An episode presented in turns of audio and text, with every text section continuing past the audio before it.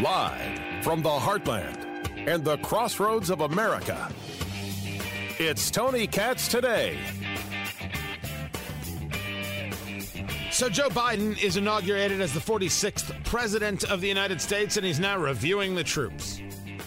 That was a weird thing when that happens, but he's not having the the parade and taking the walk down to uh, to to the White House. He's already signing executive orders as the people at Free Beacon are reporting, they changed the name of the U.S. ambassador to Israel. On social media, instead of saying U.S. ambassador to Israel, it's U.S. ambassador to Israel, the West Bank, and Gaza. Now, I haven't seen, I haven't looked to see if this is the way it always was, but they're reporting that it was indeed changed. That this is a different different title. Just some of what is to come in the world of Joe Biden, and some of it just ain't good. Tony Katz, Tony Katz today, 833 got Tony, 833 468 8669. I don't wish ill uh, on Joe Biden. It's that based on the policies that have been presented, I don't want them to be successful. I think they're bad, dangerous policies. I am not ashamed to admit such a thing. There's a difference between whether or not I wish the man ill and whether I want him to realize that the policies being pushed by his progressive cohort are bad policies that harm America. This takes us to his acceptance speech, if you will, his inaugural speech, I should say.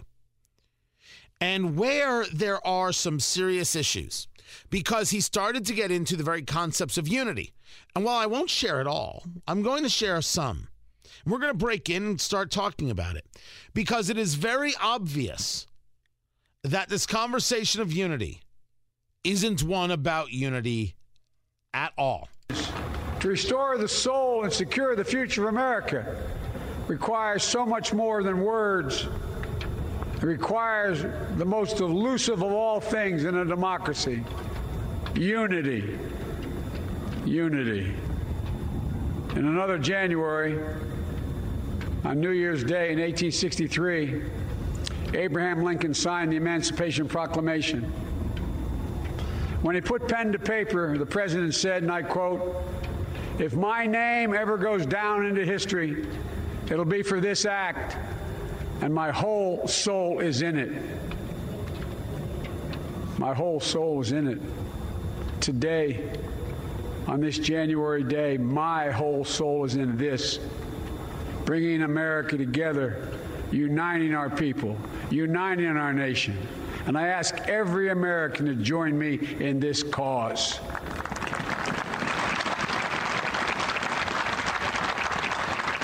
uniting to fight the foes we face anger, resentment, and hatred, extremism, lawlessness, violence, disease, joblessness, and hopelessness. With unity, we can do great things, important things. We can right wrongs. We can put people to work in good jobs. We can teach our children in safe schools. We can overcome the deadly virus. We can reward, reward work and rebuild the middle class and make health care secure for all. We can deliver racial justice and we can make America once again the leading force for good in the world.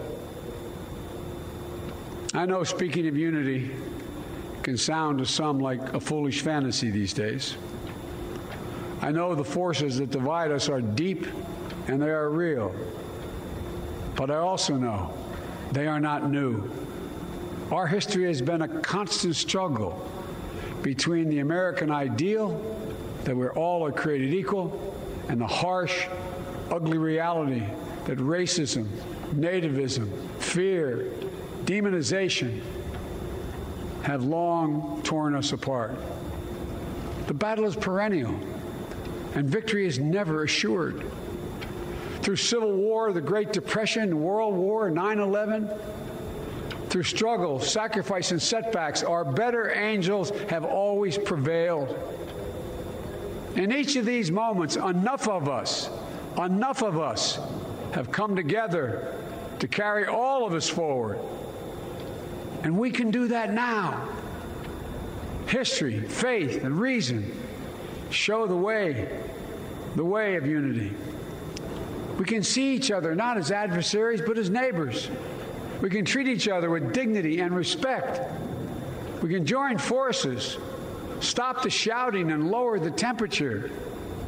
For without unity, there is no peace. To whom is he speaking? When he's talking about lowering the temperature and stopping the shout, to whom is he speaking? To you? To me? To us? To people who might be on the political right? Do his words reach the newsroom at CNN or MSNBC?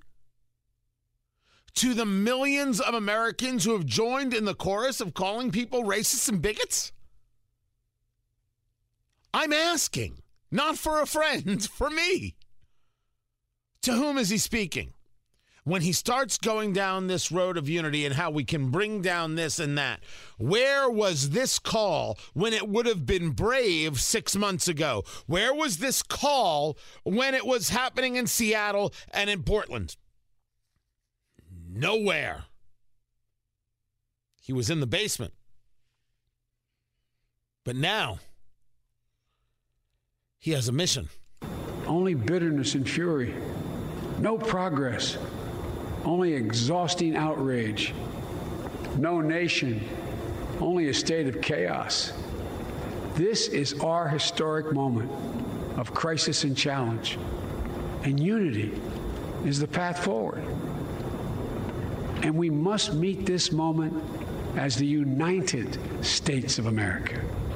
If we do that, I guarantee you we will not fail. We have never, ever, ever, ever failed in America and we've acted together. And so today, at this time, in this place, let's start afresh, all of us. Let's begin to listen to one another again, hear one another, see one another, show respect to one another. Politics doesn't have to be a raging fire, destroying everything in its path. Every disagreement doesn't have to be a cause for total war. To whom is he speaking? Because uh, we have all witnessed and lived through the total war of people having different points of view and watching as people who disagree get called all sorts of names. People have been pointing to the, the, the, the poem from Amanda Gorman, a 22 year old, called The Hill We Climb, it was the poem that she delivered during uh, the, um, the right now during the the inauguration with lines like we've seen a force that would shatter our nation rather than share it would destroy our country if it meant de- delaying democracy. And this effort very nearly succeeded. But while democracy can be periodically delayed, it can never be permanently defeated. When day comes, we ask ourselves, where can we find light in this never ending shade? The loss we carry, a sea we must wade, and yet the dawn is ours before we knew it. Somehow we do it. Somehow we've weathered and witnessed a nation that isn't broken, but simply unfinished. She could, in some of those lines, be speaking uh, for you and me. But one could ask the 22 year old, when we've seen a force that would shatter our nation rather than share it, to whom are you speaking? When President Biden talks about unity and bringing down the temperature and coming together and not everything has to be a fight, to whom really do you speak? To whom do you speak really? Who is it? the focus of your words. Who is it really that you are focusing your words upon? It can't actually be me, can it? Me, my wife, my children. My father and mother, seniors, uh, by the way, and taxpayers. It can't really be we, can it? We who don't censor speech or condone any riot surely can't be the focus. The focus of lofty words from a mystical on high about democracy, kindness, and peace, about the soul of the nation and its healing. Healing? racist, bigot, misogynist, zealot, white supremacist, Nazi, and now healing. The strength of our nation being disagreement without discord. I mean, did those words actually come out right? Were they said right? Spoken with truth? Four years of discord and rancor and violence and death and savage souls and vicious lies yeah, more than one person can lie, which is why, like so many, I cannot simply let pass by this, well, lie. Because unity is sweet, divine, good uh, for sure, but that isn't the focus of your words. That's obvious, clear, clearly, painfully. The focus of your words is to omit the words that came before. The focus of your lessons is to take focus off of those who need it entirely or as well. Asking for healing without a discussion of all those who create pain cannot heal any wound. And how could it possibly heal when the wound is so profitable? I believe in the nation, maybe like you. I believe in its promise, maybe like you. I believe in its systems and its foundation and its most valuable creed to form a more perfect union. I believe a nation is better when it recognizes its mistakes instead of setting a population to beg for forgiveness for them when that population didn't make them. No healing can begin until all who destroy and divide are not held to account, but hold themselves to account until those who ask for healing direct their statements, thoughts, passions, and beliefs at themselves, their loved ones, their, for lack of word, people. More important than unity in projects is an agreement of purpose. That our nation only works because people, free in movement and thought and idea, are protected by law and civility to do just that. That must be our focus. That must be really our focus, focused on all of us. For without that, it is focused on none, and our nation lost may never again be found. You see, poetry is good, guys. And I wrote that after hearing Amanda Gorman in five minutes. Now I couldn't. I'm not going to say I couldn't use some editing. But when you hear Joe Biden speak today, you realize he's not speaking to the whole of America. And when you want to talk about unity and you're not willing to speak to the whole, you're not talking to anybody. Not a way to start four years.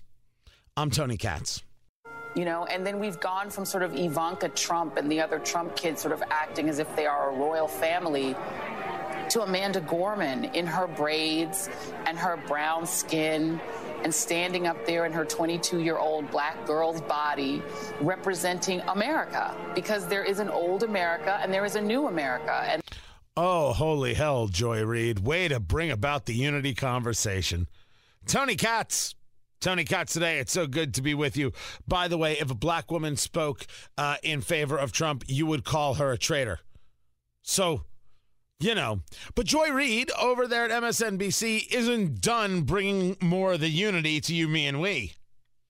And the new America and the old America essentially went to war in 2020 physically in this same capital, And New America won because New America got 80 million votes and Old America got 72 million votes. And we're still basically at war.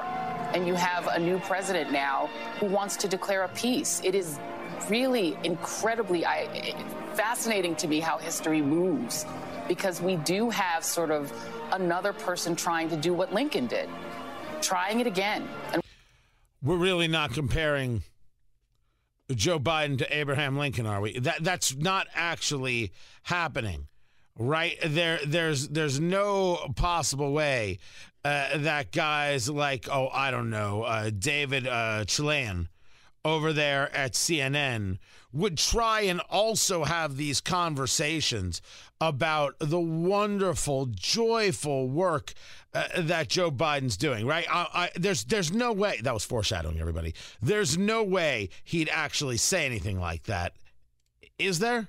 Contrast on display tonight was so stark. I mean, those lights that are that are just shooting out from the Lincoln Memorial uh, along the reflecting pool. It, it, I look, it's like almost. Uh, extensions of Joe Biden's arms embracing America. It was a moment where the new president came to town and sort of convened the country in this moment of remembrance. Sure. Okay. There are lights all over the reflecting pool for those who have died from coronavirus it's Joe Biden's arms hugging us. No, no, no. This press corps is going to be totally competent and normal for the next four years. Oh, wait, we have more from Joy Reid? Okay. And we're going to take a second shot at trying to end this civil war, you know, between an America that feels that some people are captors and some are captives, um, and an America that you know, Grant believed in, you know, and that the radical Republicans believed in in Lincoln's time. Like, we have to try to do this again.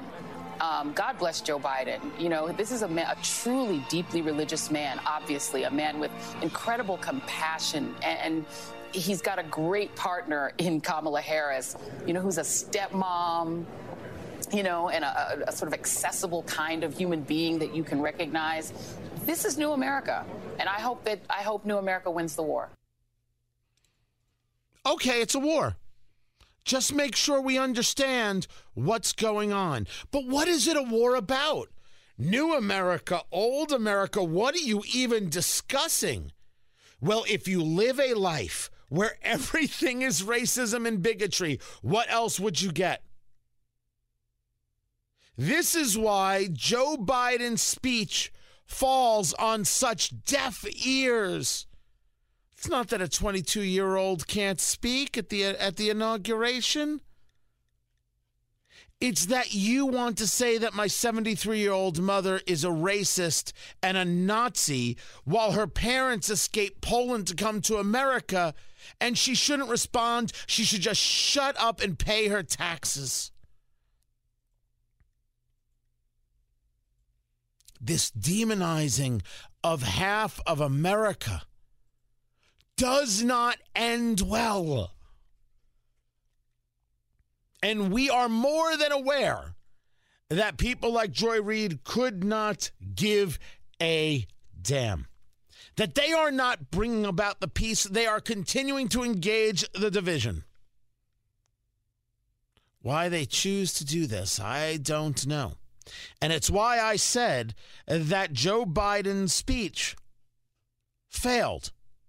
And you know how I really know it failed? Because Chris Wallace over at Fox News thought it was great. See, that's that's how I know. Oh, speaking of Fox News, more firings. I swear to you, I have no idea what's going on over there. I'm asking. I'm asking people I know. No one will give me an answer. They won't tell me what's going on. Whoo! We'll break it down and get into it. And also, with everything we now know, what are the next steps? Because, man, that's everything. What are the next steps? And I've got mine. Maybe you'll agree with them. I'm Tony Katz. This is Tony Katz today.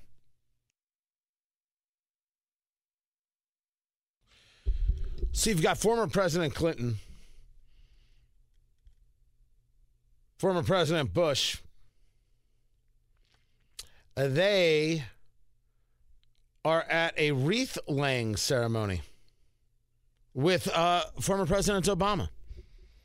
I believe they're at the Tomb of the Unknown Soldier. Tony Katz. Tony Katz today. It's good uh, to uh, be with you.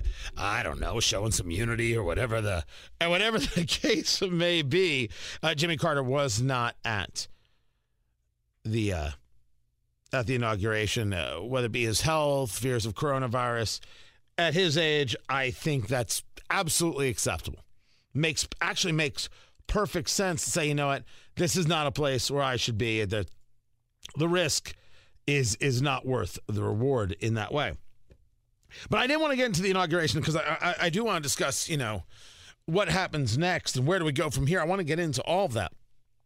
But the story about Fox is ever evolving and fascinating. And I understand that maybe I do myself a, a, a disservice uh, when, you know, I, I, appear on the network and I'm talking about them. Right? I'm not a paid employee of, of Fox. That'd be nice. Well, I'm not a paid employee of Fox. I've appeared a lot, of course, on Fox. And Fox absolutely punch themselves in the face on election night. And the reason that this is true and uh, an, undeniable, may I add, is that they went about pushing the idea that, oh, Arizona was won for Biden, and this one was won for Biden, that one's won for Biden. And not that they weren't won for Biden, it's that there were things that were close, there were things that were challenges, and all you had to do was say, we're going to wait a couple days and figure it out. We're going to wait a couple days and figure it out. That's all we're going to do. We're going to see what happens here and let these challenges go forward. That's rational thinking. They didn't do that. Now, you could say, Tony, what? They were supposed to lie to their audience? No, never should anyone lie to their audience. You tell the truth regardless of anything. But you don't have to hate your audience. You don't have to disrespect your audience. You don't have to spit in their eye. It would have cost them zero, zero to wait a couple of days. But they didn't want to do that. They chose not to do that. Instead, not only did they say, hey, let's not wait a, a couple of days, but rather let's figure out how we can punch everybody in the throat by saying Democrats picked up five seats in the House. They got multiple things wrong. And while we're getting it wrong, let's do it with a bunch of ego, the likes of which you ain't never seen before. That was Chris Stirewalt. Now, we've had Chris Stirewalt on the show before, and I think Chris Stirewalt has been good. Even when I've disagreed with him, he's been good. I think Chris Stirewalt is a bright dude. I don't agree with him on everything, but man, does he, uh, it, it, I, at least in my uh, dealings with him, he, he can bring it. But he that night was just a uh, egomaniacal smarmy elitist mess. And that's how America that watches him saw it. That's how they saw it from beginning to end.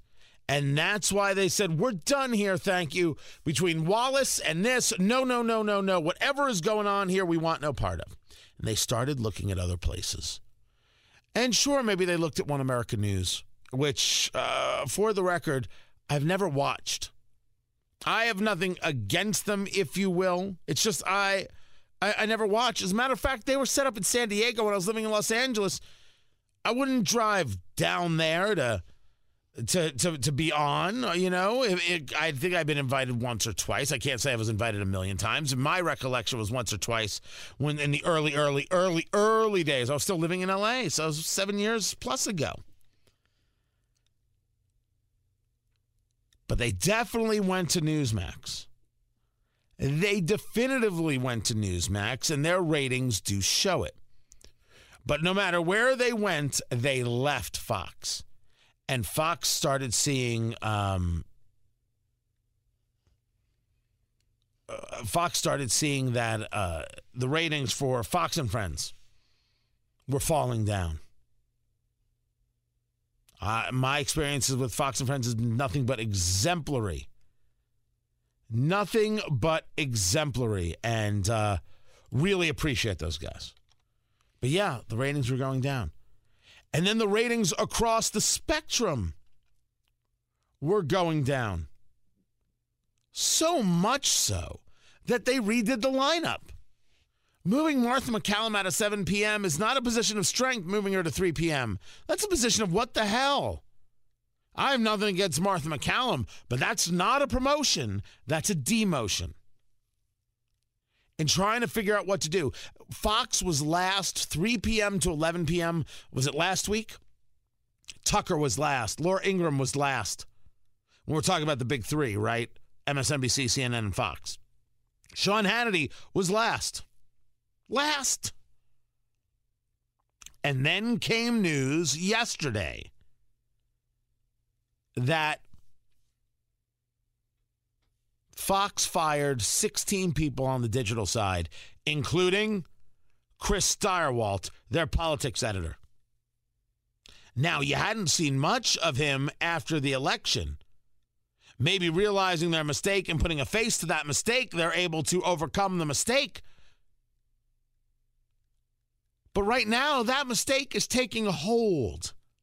And I am not so sure what the future brings, except it's early and it's Fox. And you just inaugurated Joe Biden, and you can't say, well, they're done. You can't do it.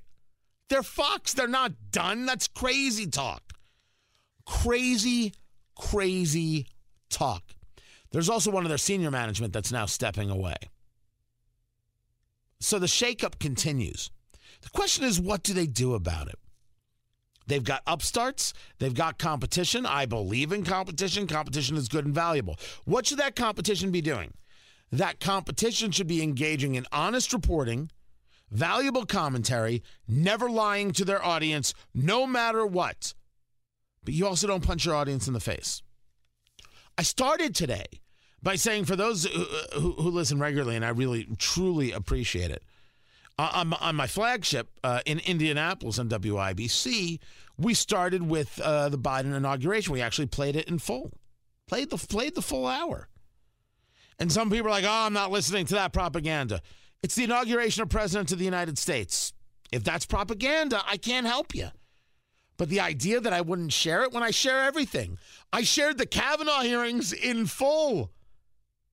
I shared the impeachment conversations in full. When Trump does one of those chopper pressers, I share them to the extent you can hear them in full. It's what I do. And I know amongst other radio hosts, some people think I'm just backcrap nuts for doing so. I believe you have to hear people in their own words so we can all decide what did we actually hear? And you might hear one thing and I hear another thing, and that's interesting. You share it with me and I share it with you, and that's the way it should work. I give you my opinion on it not based on some opinion that others think you might want to hear, but of what my opinion is. I am on record more than once in interviews and other places. I don't believe that anybody listens to this show at all. I don't believe I have a single listener or fan or friend or part of this group that we are who listens to this show because they want to be told what to think. Rather, I think people listen to the show because they want something to think about. I absolutely not only believe that to be fact, but it is how I operate. It is how I operate, knowing that we have a much different audience, a much more engaged group of people, people who are absolutely thinking for themselves, but don't always get to li- get all the news. And thank God someone will actually do that for them because if they had to listen to the news themselves, they'd go out of their minds. And then give a thought to what it is that everyone's talking about that maybe they hadn't thought about before. Right? Something to share at the kitchen table. You know, I heard this from Tony Katz, and I thought this was interesting. What do you think? If I'm doing that, I'm doing my job. And none of that was to say, hey, let's mollify, satisfy, spoon feed an audience. You can't be spoon fed. I'm not even about to try because that'd be insane. I would also find it remarkably boring. The difference between me and Fox News on that night is that there was no problem with challenges. I'll wait till they go through. And you know what we got? President Biden. It's how rational people like you and me do things. What Fox did that night was a mistake. It wasn't about speaking freely. It wasn't uh, about standing up. No. It was a poor presentation and a real not thinking about the audience. Not even thinking about maybe the, their own core. Now, Maybe they see it differently. What I know is changes upon changes upon changes are happening, and I don't know what any of them mean or what they're going to bring. The only thing I can ascertain thus far is that I don't think they're done yet. And I don't know where the audience is finally going to settle. That's going to be one of the really interesting conversations of 2021. Meanwhile, I still think they've got great people over at Fox people who I appreciate and I'm happy to have the opportunity to work with when I do. And when I get the opportunity again, I will. I feel the same way about the people who've been so supportive of, as at Newsmax.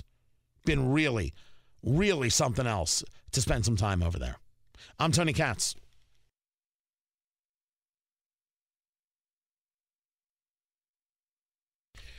Just an update. They changed the name back they had changed uh, the Israeli embassy, right, on Twitter, U.S. Ambassador Israel, I should say. It became U.S. Ambassador to Israel, the West Bank, and Gaza. And now they've changed it back. Huh. I, we uh, listening to us or realizing that, hey, uh, maybe you don't want that anti Israel sentiment going out so quickly to all the peoples. Maybe we'll just hold back a scotch. We've got 17 executive orders going right now that are all about criminal insanity and pseudo intellectualism. Oh, wait till when they're they're going to start anti-racism and and uh, critical race theory in every school. Watch for it. Watch for it and then uh, act accordingly to protect your children from bigotry. Critical race theory is bigotry. Anti racism is bigotry, right?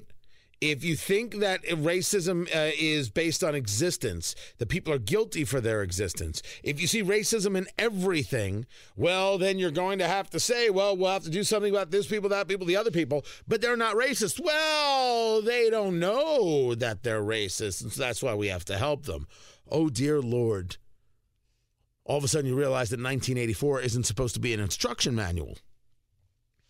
Which, of course, leads us to maybe the, the, the bigger question Where do we go from here?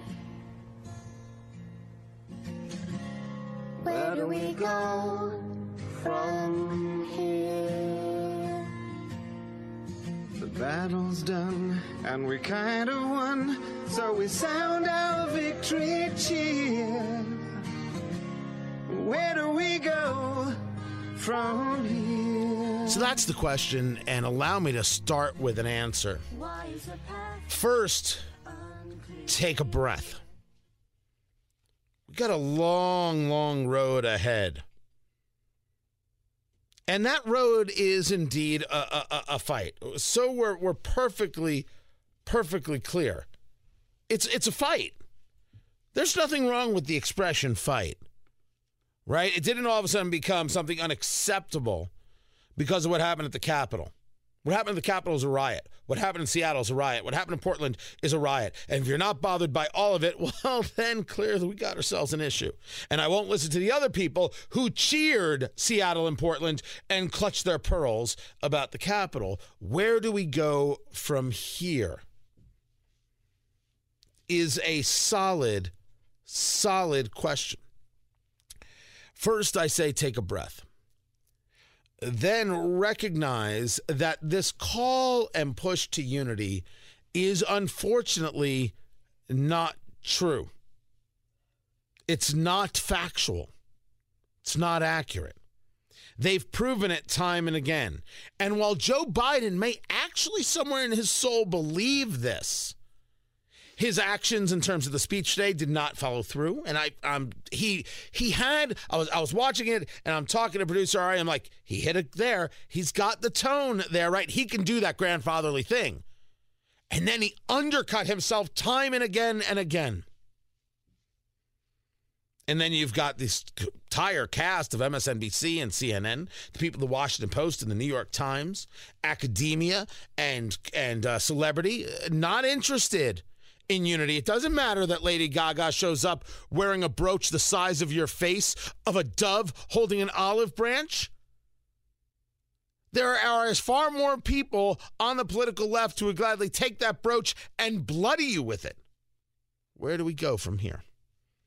Where do we go from the, the hyperbole and the demonizing and the dehumanizing that is taking place on college campuses and from academia and from these same groups in terms of celebrity and in news. These litmus tests, these these very much McCarthy era are you now have you ever been a Trump supporter? My name's Tony Katz and I supported Trump for 4 years. Policies. Because the where we go from here starts with asking yourself what were you in the game of? Idolatry or the nation? Me, I wanted what was best for the country and best for my kids. It was never about Trump. I always understood, and we discussed it on this very show Trump worked for me, Trump worked for you. Biden and Kamala Harris work for me. I know who I am on this on this totem pole. I'm at the top and so are you. The citizenry always comes first. You have to decipher whether or not you were in it for Trump or whether or not you were in it for the policies. Once you do that, well, then you either got to work on the idol worship or you got to say, okay, what are the policies we need and what are the policies being enacted? And how do we properly phrase them? More on that tomorrow.